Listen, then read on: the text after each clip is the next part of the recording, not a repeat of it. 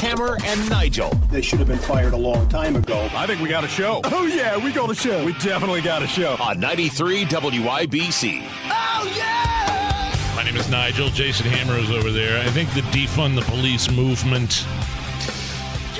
Uh, I, I think it largely backfired for the the, the crazy uh, fanatics that were rioting and destroying cities back in 2020, calling for defund the police. Uh, even here in Indianapolis, there, you know, the city county council voted to give police more money. There's still problems. Um, like Austin, Texas, is having a really tough time with the defund the police movement. They're continuing their effort down there, and but of course, which is all fine and good. You throw all the money at you at it you want throw all the money at the police, throw all the money at you know crime fighting, but if you don't stop that revolving door of the criminal justice system, that's part of the problem. And uh, as a result of the defund the police movement, they're having trouble getting applicants.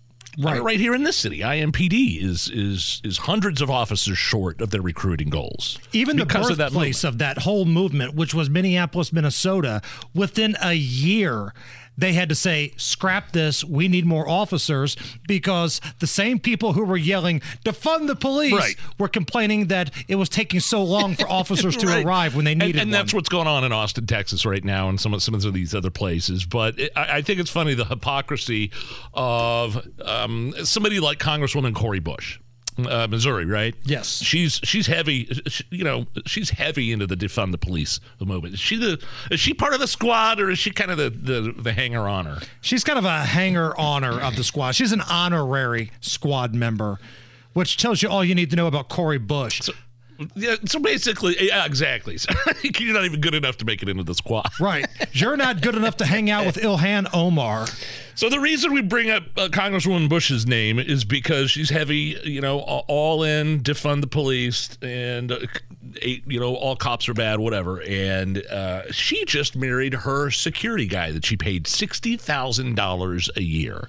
So she's got security. She's romantically involved with her armed security guards. She marries him, and all the while, uh, her campaign's paying this guy sixty thousand dollars a year. The campaign finance records show that Cori Bush's campaign paid him sixty-two thousand three hundred and fifty-nine dollars in direct payments in 2022.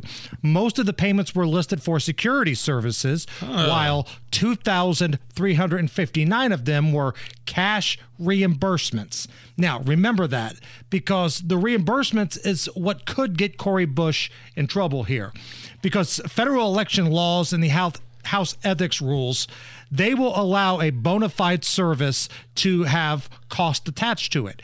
Just because she's having relations with her bona fide service doesn't mean that that doesn't count. Yeah. So that's still good. I mean, technically, she did say F the police. So she's a woman of her word, apparently. Literally effing. Okay. but it. the House ethics rules also ban members from borrowing campaign funds which raises yeah. further questions okay. about making direct payments to a partner. But does that is that anything going to come of that? Oh, nothing ever of comes of anything. No. I mean, really, the angle of the story is just a huge hypocrite. You know, uh, you're you're calling for uh, she's all for defending the police, uh, defunding the police, especially in high risk communities that really need police. Yet pays her boyfriend sixty thousand dollars a year for security. The neighborhoods she lives in uh, the neighborhoods that need security the most, she's calling for defund. It's just like it's like who needs a police force if you lived with trained armed security, right, Miss Bush?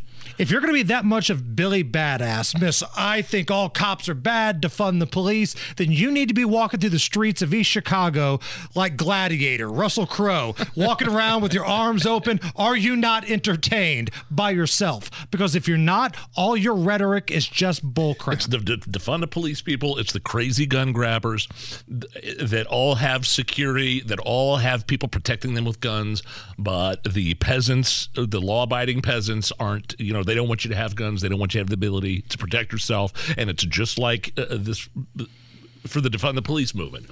Everybody that hates the police is they'll be the first to call the police when they're in trouble, and or if they're rich enough, pay armed security. And again, who needs police if if if you uh, lived with a trained armed security guard? Right. That's her boyfriend paying sixty thousand dollars a year, and of course she's not going to get in trouble for these quote unquote contributions or reimbursements. No, that's, not at all. That's, that's ridiculous.